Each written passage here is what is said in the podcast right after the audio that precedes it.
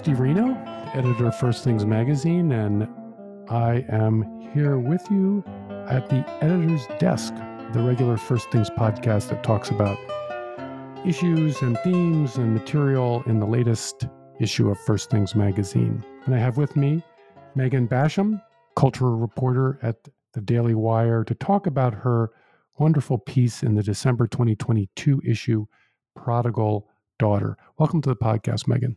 Well, thanks for having me. Prodigal. So you tell a story about the wayward Megan. the, the, young Megan was quite wayward, yes. um, you know, I talked a little bit about, you know, my time in college. I, I have joked that because of that waywardness, I, I am expert in instruct. I, I, don't instruct young women, but if I wanted, I could instruct them on how to approach bouncers so as to gain entry to drinking establishments before 21, things of this nature. Whereas my my English lit education was spotty during those years, so that was my major. I was an English lit major, at Arizona State, which was famously regarded, well regarded for its party school. So you majored in partying and minored in English literature. exactly. Yes, I would say I, I think I think party girl is the technical term. Were you in a church background growing up? I was. So I grew up in kind of non denominational, low Protestantism, but my parents were very faithful churchgoers.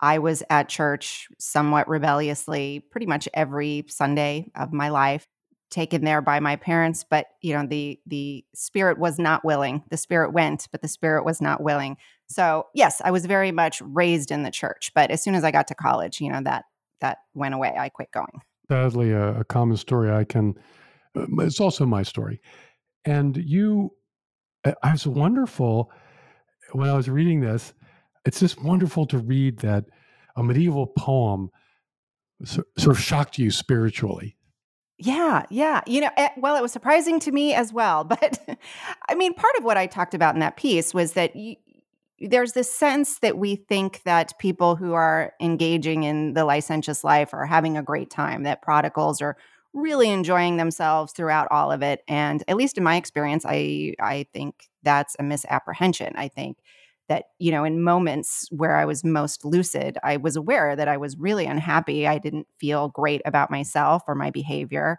and when i came across this work which was the vulgate cycle of lancelot and the holy grail i recognized myself in it which was really fantastic to read this you know 13th century work and go that is me. I see myself in this work.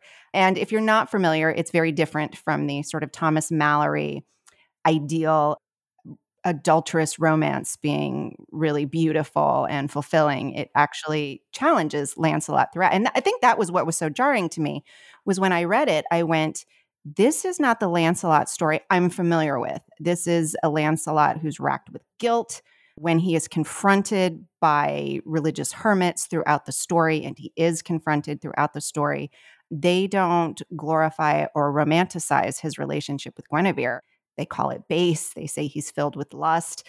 So, really, not this noble ideal that we have. And in a way, it was actually even a little more earthy, right? Because it's very clear what's going on between Lancelot and Guinevere in ways that it isn't always in other incarnations of that story.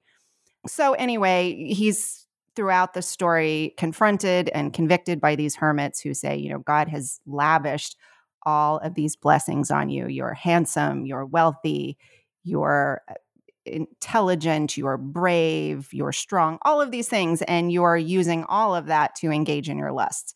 So that hit home. Let's just say that when I read that. So you felt the word of judgment. I did. I did feel the word of judgment. And at the same time, it was comforting to go, we are no different. We, we like to think that we're more advanced or that we're somehow different from our forebears. And you see this work in the 13th century. You look around the campus of Arizona State. Most of us were raised in middle class to upper middle class homes in the freest and most prosperous nation in the world. And this is what we're doing with those blessings. Yeah, we are we are fictional DuPont University here. That's what we're doing. Hmm. And so you found your way to a church. I did. So I immediately started well, I shouldn't say immediately. You know, I, I can't remember. It's been some years, so I don't remember the exact process, but I, I do remember very distinctly reading this, supposed to be working on my term paper, and just feeling overcome with conviction. And I actually went through the process of getting down on my knees to pray, which is a you know low church Protestant. I, we didn't really we don't do that that much. That's pretty dramatic. I was very dramatic, so I did, and after that, you know, I can't remember if I just immediately started going back to church, but I I know that it was in that period of time of a few months that I started listening to a lot of sermons on the radio. I had a 30 minute drive to and from school. So I just started a regular rotation of sermons, and my mind was really suddenly focused on spiritual things. And that was when I started going to a church in Phoenix. And it was my parents' church, but I wasn't going there with them. I actually started going to my own service, getting involved in the college and career group, meeting people, because I also realized, like Lancelot, I need to start associating with different people if I'm actually going to live a different life. So that was the next step. That was what I did. The the term that really jumped out to me is hard truths. That that was the the grace of that's the gift that you got, which is most people think it's not a gift to get hard truths. It's hard because the word hard would suggest that, well, it's not just, it indicates that these are kind of like, whoa, these aren't mealy mouth or weak truths. They're hard ones. They're not yes. soft. But that was a kind of blessing you, you said. That was the blessing of what you got from from this from the preachers and the pastors of this church. Yes. And, you know, it's funny because kind of connecting back to that Lancelot, too, that was what these 13th century hermits were doing. They were confronting him. And he awoke to that and i that is what happened with me i mean one of the things that really sticks out was hearing a message on the conscience and this idea that if you are troubled with guilt if you're plagued with guilt that you need to take steps to not feel guilty well there you know this particular pastor was telling me yeah, the way you do that is to confess and stop sinning. Repent, yes. Repent, yes. And I went, that was so different from sort of the therapeutic. Yeah, affirm. You need to be affirm, affirm, affirm, affirm. And I did feel a lot better, by the way, after repenting and confessing and turning and changing my ways. This is a kind of paradox that runs through the the piece, which is that if you repent in order to feel better, it won't really work. But if you repent because, well, you really feel like you you have done wrong and you want to make yourself right with God, it does make you feel better. So if you aim at something that comes as a consequence, but you can't aim at it. That's that Lewis idea that if you aim at earth, you get neither earth nor heaven, but if you aim at heaven, you get both. Uh, because that's what comes out in in you kind of change gears and you start talking about just as it is for you, Megan Basham, so also for our country. Right. I mean, we don't go to church so that America will be a strong and and unified country, but if we do go to church and if lots of people go to church, our country is in fact much stronger. Well, and you know, it was funny because at that point in my life, you know, I was sort of hobbling my way through. Look, you make a lot of problems for yourself when you're living that way. So I had a lot of mess to clean up as I was coming out of that period in my life. And I was not thinking about how do I be a good citizen? How do I become someone who, you know, like I said, can pay bills, can keep a job, who would be a attractive marriage. I, I was attractive in some ways, but marriage was probably not one of them. And I, you know, that made me someone who would be a worthy marriage partner, someone who could parent, someone who could be a mom. So, as that process was going on, I was not thinking about those things. But as I look back now with 20 years hindsight, I go, that was what happened in that period of time. So when you see the founders talking about how important it is to be a religious and moral people in order to have those blessings of liberty, well, that played out in my life in a way I wasn't thinking about it at the time, but I became someone who was able to raise kids, who who remembers to vote, who even knows what I'm voting about, things of that nature. And that is just, you know, I talked about it as that is the side effect of what happens. And you read these writings of Washington and Hamilton and Jefferson, and it's become something of a cliche to talk about it. But there's a reason it's a cliche because it is true. It is true that we are not fit for self government when we are an immoral and licentious people because our thinking is disordered, our priorities are disordered, and we're not self reliant. We're not capable of managing our affairs. So, of course, you have to lean on the government to manage your affairs. Uh, yeah, I think that that's so obvious that as we as a people become more dissipated and less capable of running our own lives, we just beg for the government to put guardrails and provide us with support. Yeah, and and we see that they're not providing guardrails. We're not seeing that in any fashion anymore. I mean, now again, that affirmation culture has gone so far that we're now affirming frankly the most disordered kind of thinking and how long can this endure? Yeah, right. I, I you know, 10, 100,000 people drive, die of drug overdose, and our policy response is to legalize marijuana. It's insane. Right. Has evangelicalism lost confidence in the hard truths? Yes. I will just state an unequivocal yes. You know, one of the things that has been interesting to me is to see the way we have adopted the language of the left. And even, I, I, don't even know if they think of it as the left or right. I think it is the language of the prestigious. And that's what we've done. And I actually was listening to a podcast between you and Julia Yost that really pointed that up to me, where she was talking about a book on body trauma, I think it yes. was. Mm-hmm. Yes. And as I was listening to it, all of those terms are the terms that are being thrown around the church and evangelicalism in a really glorifying way. And it was fascinating to go. I did some reporting on the SBC abuse report at Southern Baptist Convention for those who aren't familiar. Yes. And the people surrounding that issue and the report itself highlighted almost exclusively adult interactions. And that was interesting one because adult interactions are messier. It's it's not as clear cut as mm-hmm. when you're looking at a child and an adult. So again and again you heard about trauma. You heard a- abuse and trauma but you didn't hear a lot of clear cut what happened in these situations between a 26 year old woman who was involved with a married professor for 12 years. What kind of abuse are we talking about? And, and they don't say. And it was even implied that it is so damaging for the alleged victims to have their allegations questioned, even to the nature of what are you alleging happened between you, that you can't ask because it's traumatizing. And so, what the call has been in that particular instance is that we need trauma informed counselors and investigators to look into these issues where adults are involved because it will be so painful that we can't talk about it, which makes it very hard to get at truth. Truth, justice, sin, that should be our vocabulary, not trauma and even abuse. That's a it's funny, that's a bit of a we I mean, it's a strong word at one level, but it's it's morally it's not a it's not a traditional moral word. It, it suggests a kind of psychological, psycho social rather than rather than a more traditional justice term. But it, this seems to be very widespread. Therapeutic language is one of the things that anguishes me about the current pontificate is that the Vatican uses a lot of therapeutic language, and I, I have just an allergy for that language because it it it's an evasion of hard truths. It seems to me. Right. And that is kind of where I was going with that is that, you know, there are some words that are hard words. Rape is a hard word, assault is a hard word, but we know what they mean.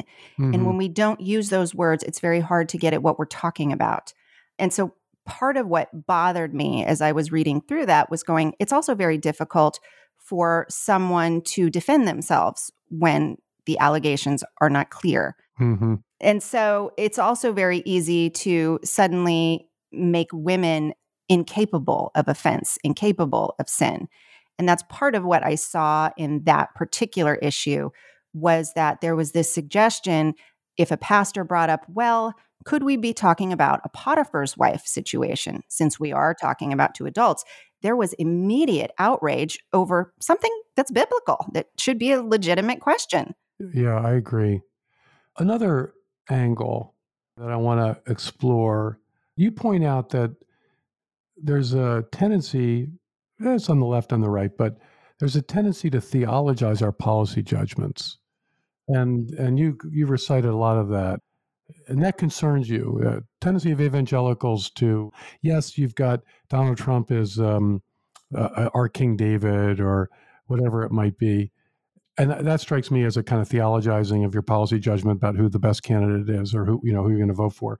But you see a lot of progressives do the same thing. They theologize their policy judgments in ways that that are very suspect.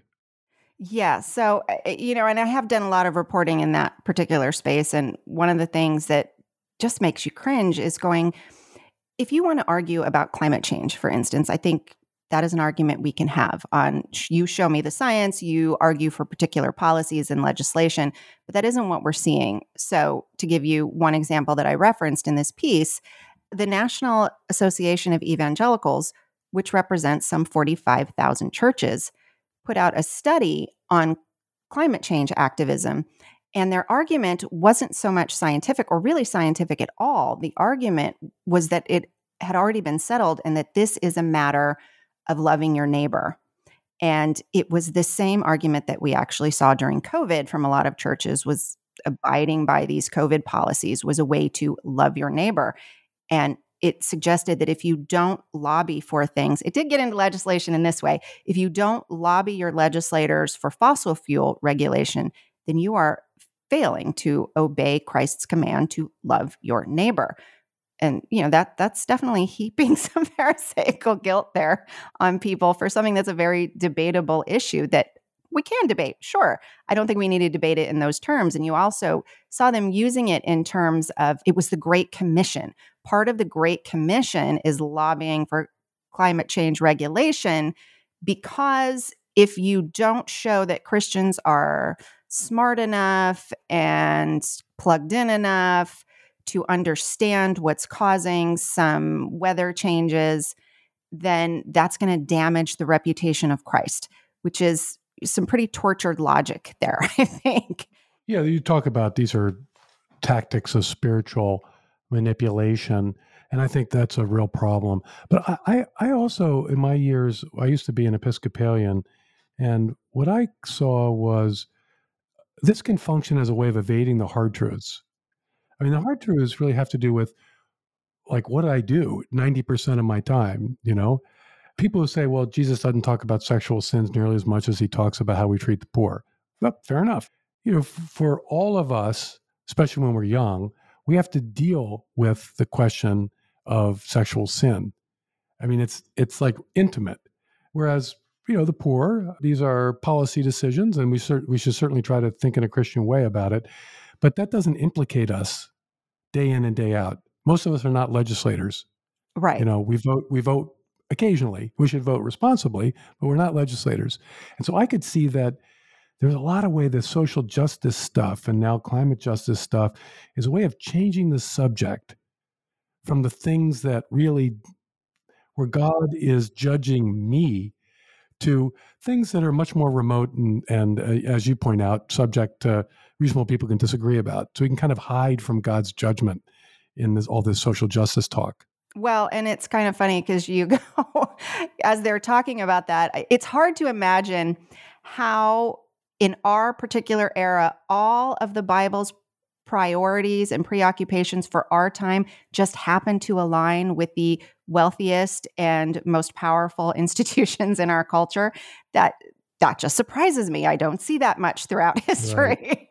Right. Right. But and yes, it does do that because you go, look, if you're at the National Association of Evangelicals and you want to lobby for climate change, you're not actually searching your own soul. You're not dealing with your own sin because you already agree that this is an issue that needs to be dealt with.